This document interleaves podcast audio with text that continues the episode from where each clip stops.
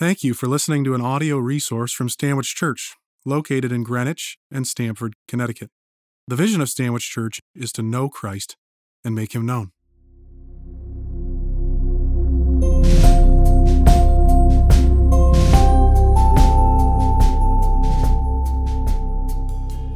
The gospel lesson for today is from Luke chapter 23, verses 18 through 25. This can be found on page 1050 of your Pew Bible. During the Passover, Jesus is brought before the Roman governor Pilate for sentencing. Although Pilate declares Jesus' innocence three times, he is compelled by the angry crowd to condemn Jesus to crucifixion. A reading from Luke chapter 23, beginning with the 18th verse. But they all cried out together, Away with this man, and release to us Barabbas, a man who had been thrown into prison for an insurrection started in the city and for murder. Pilate addressed them once more, desiring to release Jesus, but they kept shouting, Crucify, crucify him. A third time he said to them, Why? What evil has he done? I have found in him no guilt deserving death. I will therefore punish and release him. But they were urgent, demanding with loud cries that he should be crucified. And their voices prevailed. So Pilate decided that their demand should be granted. He released the man who had been thrown into prison for insurrection and murder, for whom they asked, but he delivered Jesus over to their will. May God add his blessing to the reading of his holy word. This fall, I've been enjoying going to my eighth grade daughter's volleyball games. She's on the team for her school, and I try to get to as many games as I can. I secretly love the game of volleyball. It's one of my favorite sports to watch. When I was little, my two older sisters both played, so I've been to like a million games. And they changed the scoring rules some years ago, so you score every time the ball's moving, there's going to be a point. And it's really exciting. It's really fast moving. I think that's what I like about the sport. But I've noticed something this year as I've been watching. As fast moving as the sport is, it slows way down all of a sudden when one thing happens. And that is the substitution of the athletes. A girl comes off the bench and another girl is going to the bench. The whole thing slows way down. And the one girl going onto the bench, she goes up to the sideline of the court and she puts her hand up like this. Okay? And the girl coming off the bench comes up and they, they put their hands together like this. Okay? Everything slows down. The coach calls for the substitution, and the scorekeeper sits there with a pen or pencil writing down very deliberately number four for number 11. Okay. Then they can go, and then the game goes back to its fast pace. You're probably wondering why in the world I'm telling you about this. Well, today we're also going to see, we're going to witness in the biblical story a substitution. And we're all living these fast paced lives, but I want us to slow down, like they do in my eighth grade daughter's volleyball games, and pay attention to the substitution that takes place. The gospel story seems to want us to do that. All four gospels include this story of Barabbas and Jesus and Pontius Pilate. And they tell us deliberately the details that took place. And as I've been preparing for this sermon this week, reflecting on this story, I've realized this is the most important substitution that ever took place in human history. And the implications for all of us could not be higher. So let's slow down our busy lives for a moment and pay close attention to this all important substitution. Where are we in the story? Well, it's Holy Week. It's the festival of Passover. Normally, we look at this story during the church calendar, Holy Week, but here we are in early November. I kind of like being off schedule as we go through our three year chronological study of the Bible because we get to look at these stories in a different light. Remember when you were young and you saw your teacher or your coach in the grocery store? Like, oh, this whole different side to them I didn't realize. I've been having that experience as I look at these stories, not during Holy Week, but in November, and I'm noticing this substitution aspect of the Barabbas story and this Holy Week story. So Jesus has already been arrested.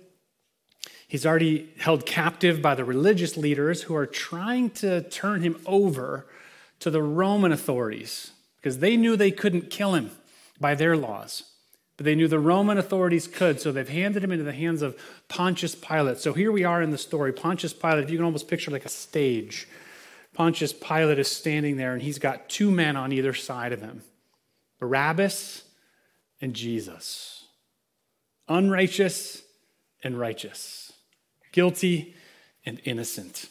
But the crowd watching everything taking place on the stage is pleading with Pilate in this way. Verse 18 is where we begin. But they cried out together, Away with this man, and release to us Barabbas. There was a custom apparently during the festival of the Passover that the Romans would release somebody from prison as part of the festivities. Verse 19 Who was Barabbas? A man who'd been thrown into prison for an insurrection started in the city and for murder.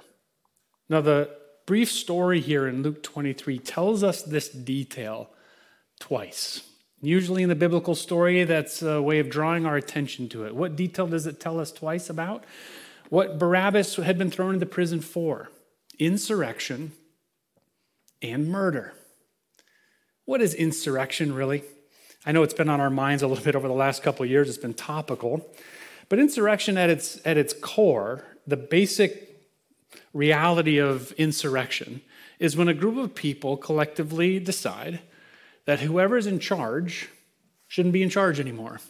They collectively decide that they would probably do a better job if they were in charge. It's a little bit like a coup d'etat, but with no plan on how to run the place afterwards. An insurrection says, you know, there's somebody in charge, but we'd rather be in charge. Usually it's accompanied by a violent mob. But at its core, it's basically an agreement of people saying, we can decide for ourselves rather than whoever the authority over us is. And when you think about insurrection in that way, in its basic form, you realize that insurrection is really at the heart of original sin. Adam and Eve in the garden, they had an authority God, their creator. God gave them one rule you can eat of any tree you want, except for this one. And Adam and Eve collectively decided together you know what? We'd rather be in charge. One of the temptations from the serpent was if you taste this fruit, you will be like God.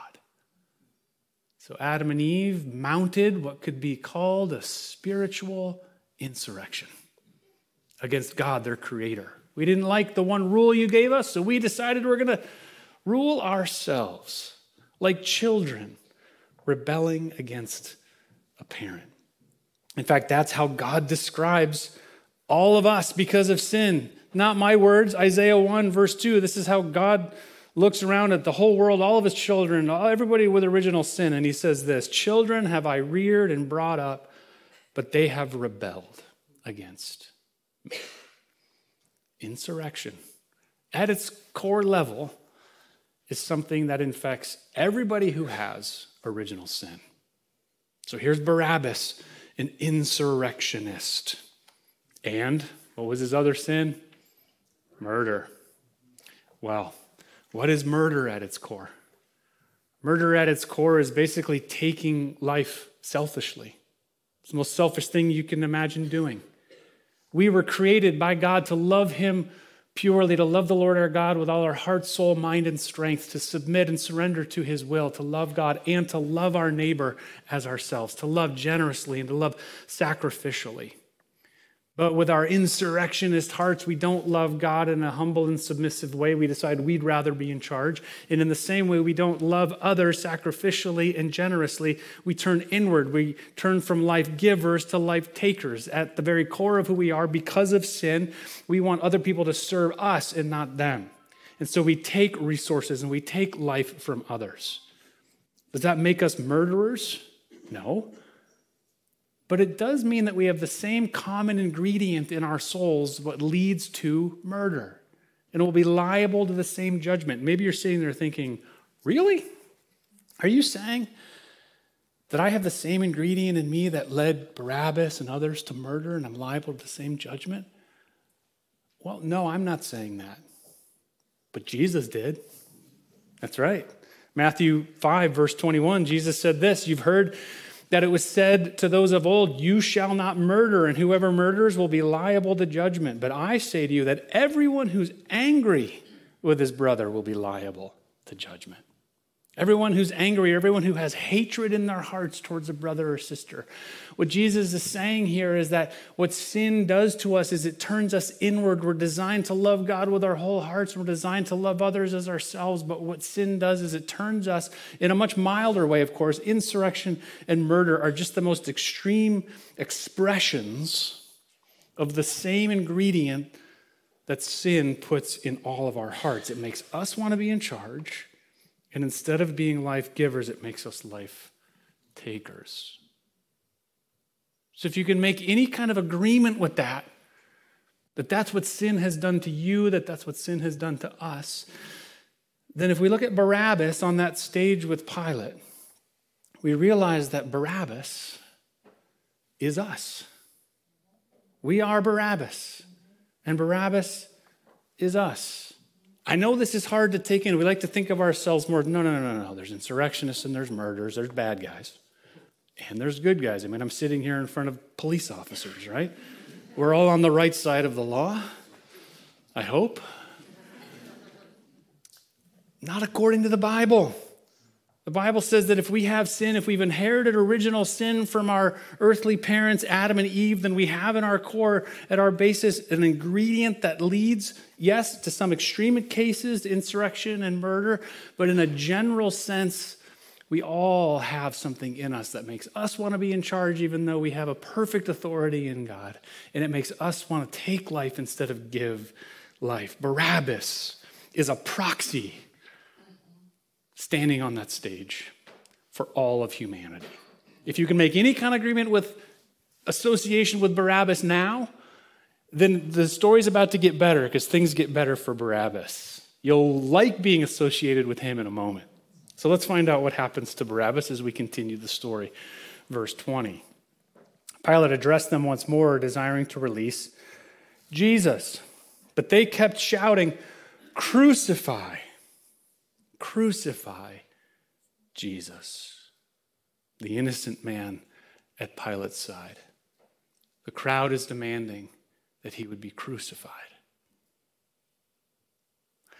Crucifixion was designed by the Romans to be more even than what we think of as capital punishment.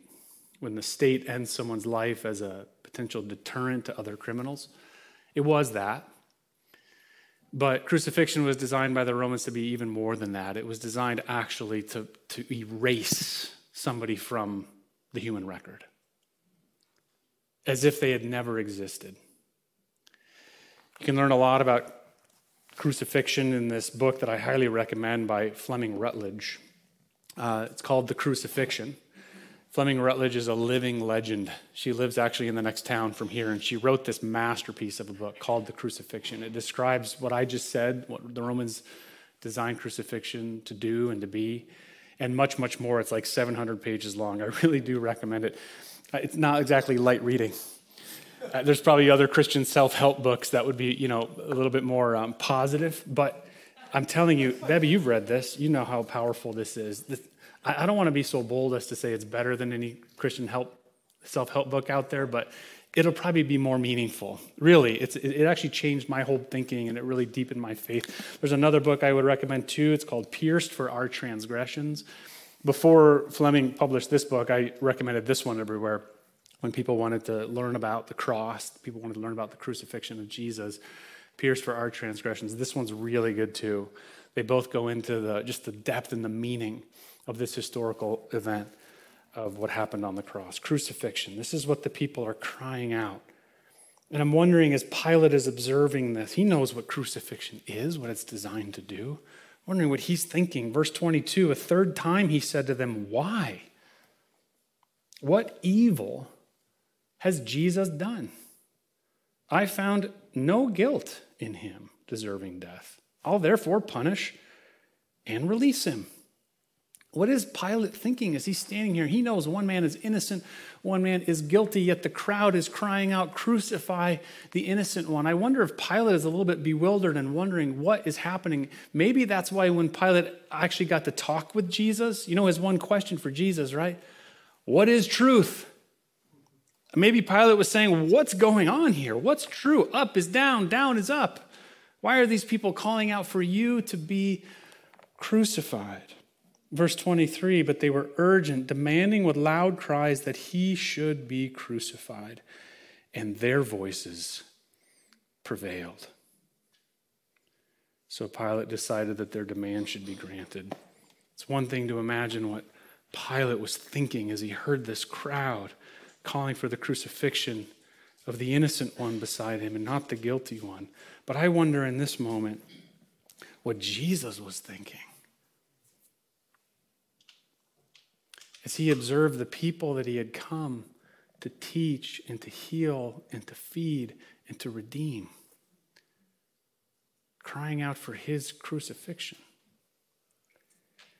Jesus knew there was a much larger story taking place. There was a much larger narrative. There was a drama that Pilate probably had no idea that he had fallen into. Pilate was like a happenstance player in this larger drama. What was the larger story taking place? What was happening here in this exchange, this substitution of justice? Well, the New Testament would basically grapple with that question What happened on the cross? Why did this substitution take place? And in 1 Peter 3, verse 18, we have this very succinct, this very clear, simple sentence of the larger drama that was taking place on that stage. 1 Peter 3:18 says this, Christ also suffered once for sins, the righteous for the unrighteous, that he might bring us to God. It was our sin that held him there. Though we are guilty and he was innocent, this substitution took place so that he could receive the punishment we deserve. We're going to sing a song while we take communion in a few minutes. How deep the Father's love for us. Verse 2 of that song says this Behold the man upon a cross. My sin upon his shoulders. Ashamed, I hear my mocking voice call out among the scoffers. It was my sin that held him there until it was accomplished. His dying breath has brought me life. I know that it is finished. That substitution that took place between Barabbas and Jesus took place on the cross. That's a substitution that's good news for us.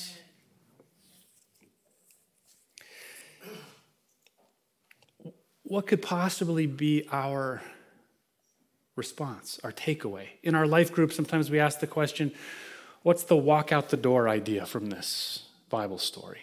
What's the walk out the door principle for us?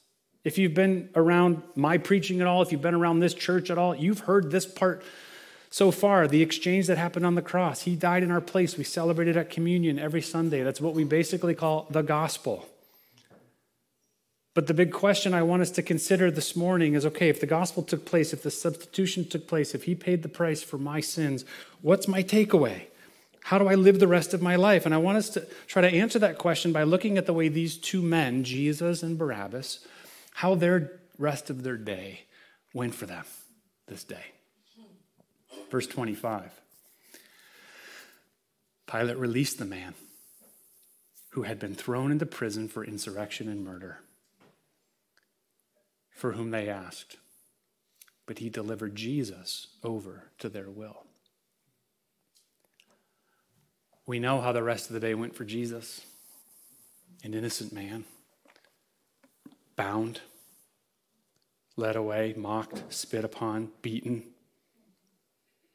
lashed, and crucified. But how did the rest of the day go for Barabbas, I wonder? Barabbas, who had woken up that morning in prison with his hands and feet probably bound in chains. And at a certain point on this fateful day, Barabbas was released. He was released. He was set free. Do you remember a few minutes ago when I said, try to get yourself to uh, make agreement in your mind that you are Barabbas, that Barabbas is you? We love this part of Barabbas' story. I've been set free, I've been released. We love associating with the freedom that we have in Christ, but it's hard for us to admit that at our core, because of sin, we are insurrectionists and life takers. But in order to realize how free, the free gift has been given to us by the cross, we have to confess our need for that freedom. We are Barabbas. How did Barabbas live the rest of his life? You know, the name Barabbas is a bit instructive for me. If you know Hebrew at all, you know that Bar- Barabbas is just two words Bar and Abba, Abbas. Bar just means son of. So I would be Nathan Bar James, Nathan, son of James. Bar just means son of. What does Abba mean in Hebrew? Father. Barabbas, son of the Father. How deep the Father's love for us indeed, sons and daughters of the Father. We have a good, good Father.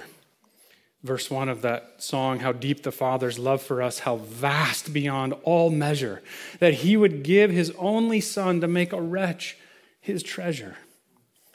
How great the pain of searing loss, the Father turns his face away, as wounds which mar the chosen one bring many sons and daughters to glory. Barabbas walked away free. We walk away free. Free from what? From the punishment we deserve. I wonder if the rest of Barabbas' life was defined by this moment. I'll bet it was. And think about this with me. What a shame it would be if Barabbas returned again to a life of criminality. I hope he didn't. I hope he was so grateful for the freedom that was afforded to him as he maybe he looked over his shoulder as he was walking away in freedom and maybe he saw Jesus walking off to the death he deserved. Brothers and sisters, sons and daughters of the Father, we've been set free. I love what it says in Galatians. It's for freedom you've been set free. Don't return again to a yoke of slavery, a yoke of sin. We are Barabbas and we've been set free. Let's live accordingly. Amen.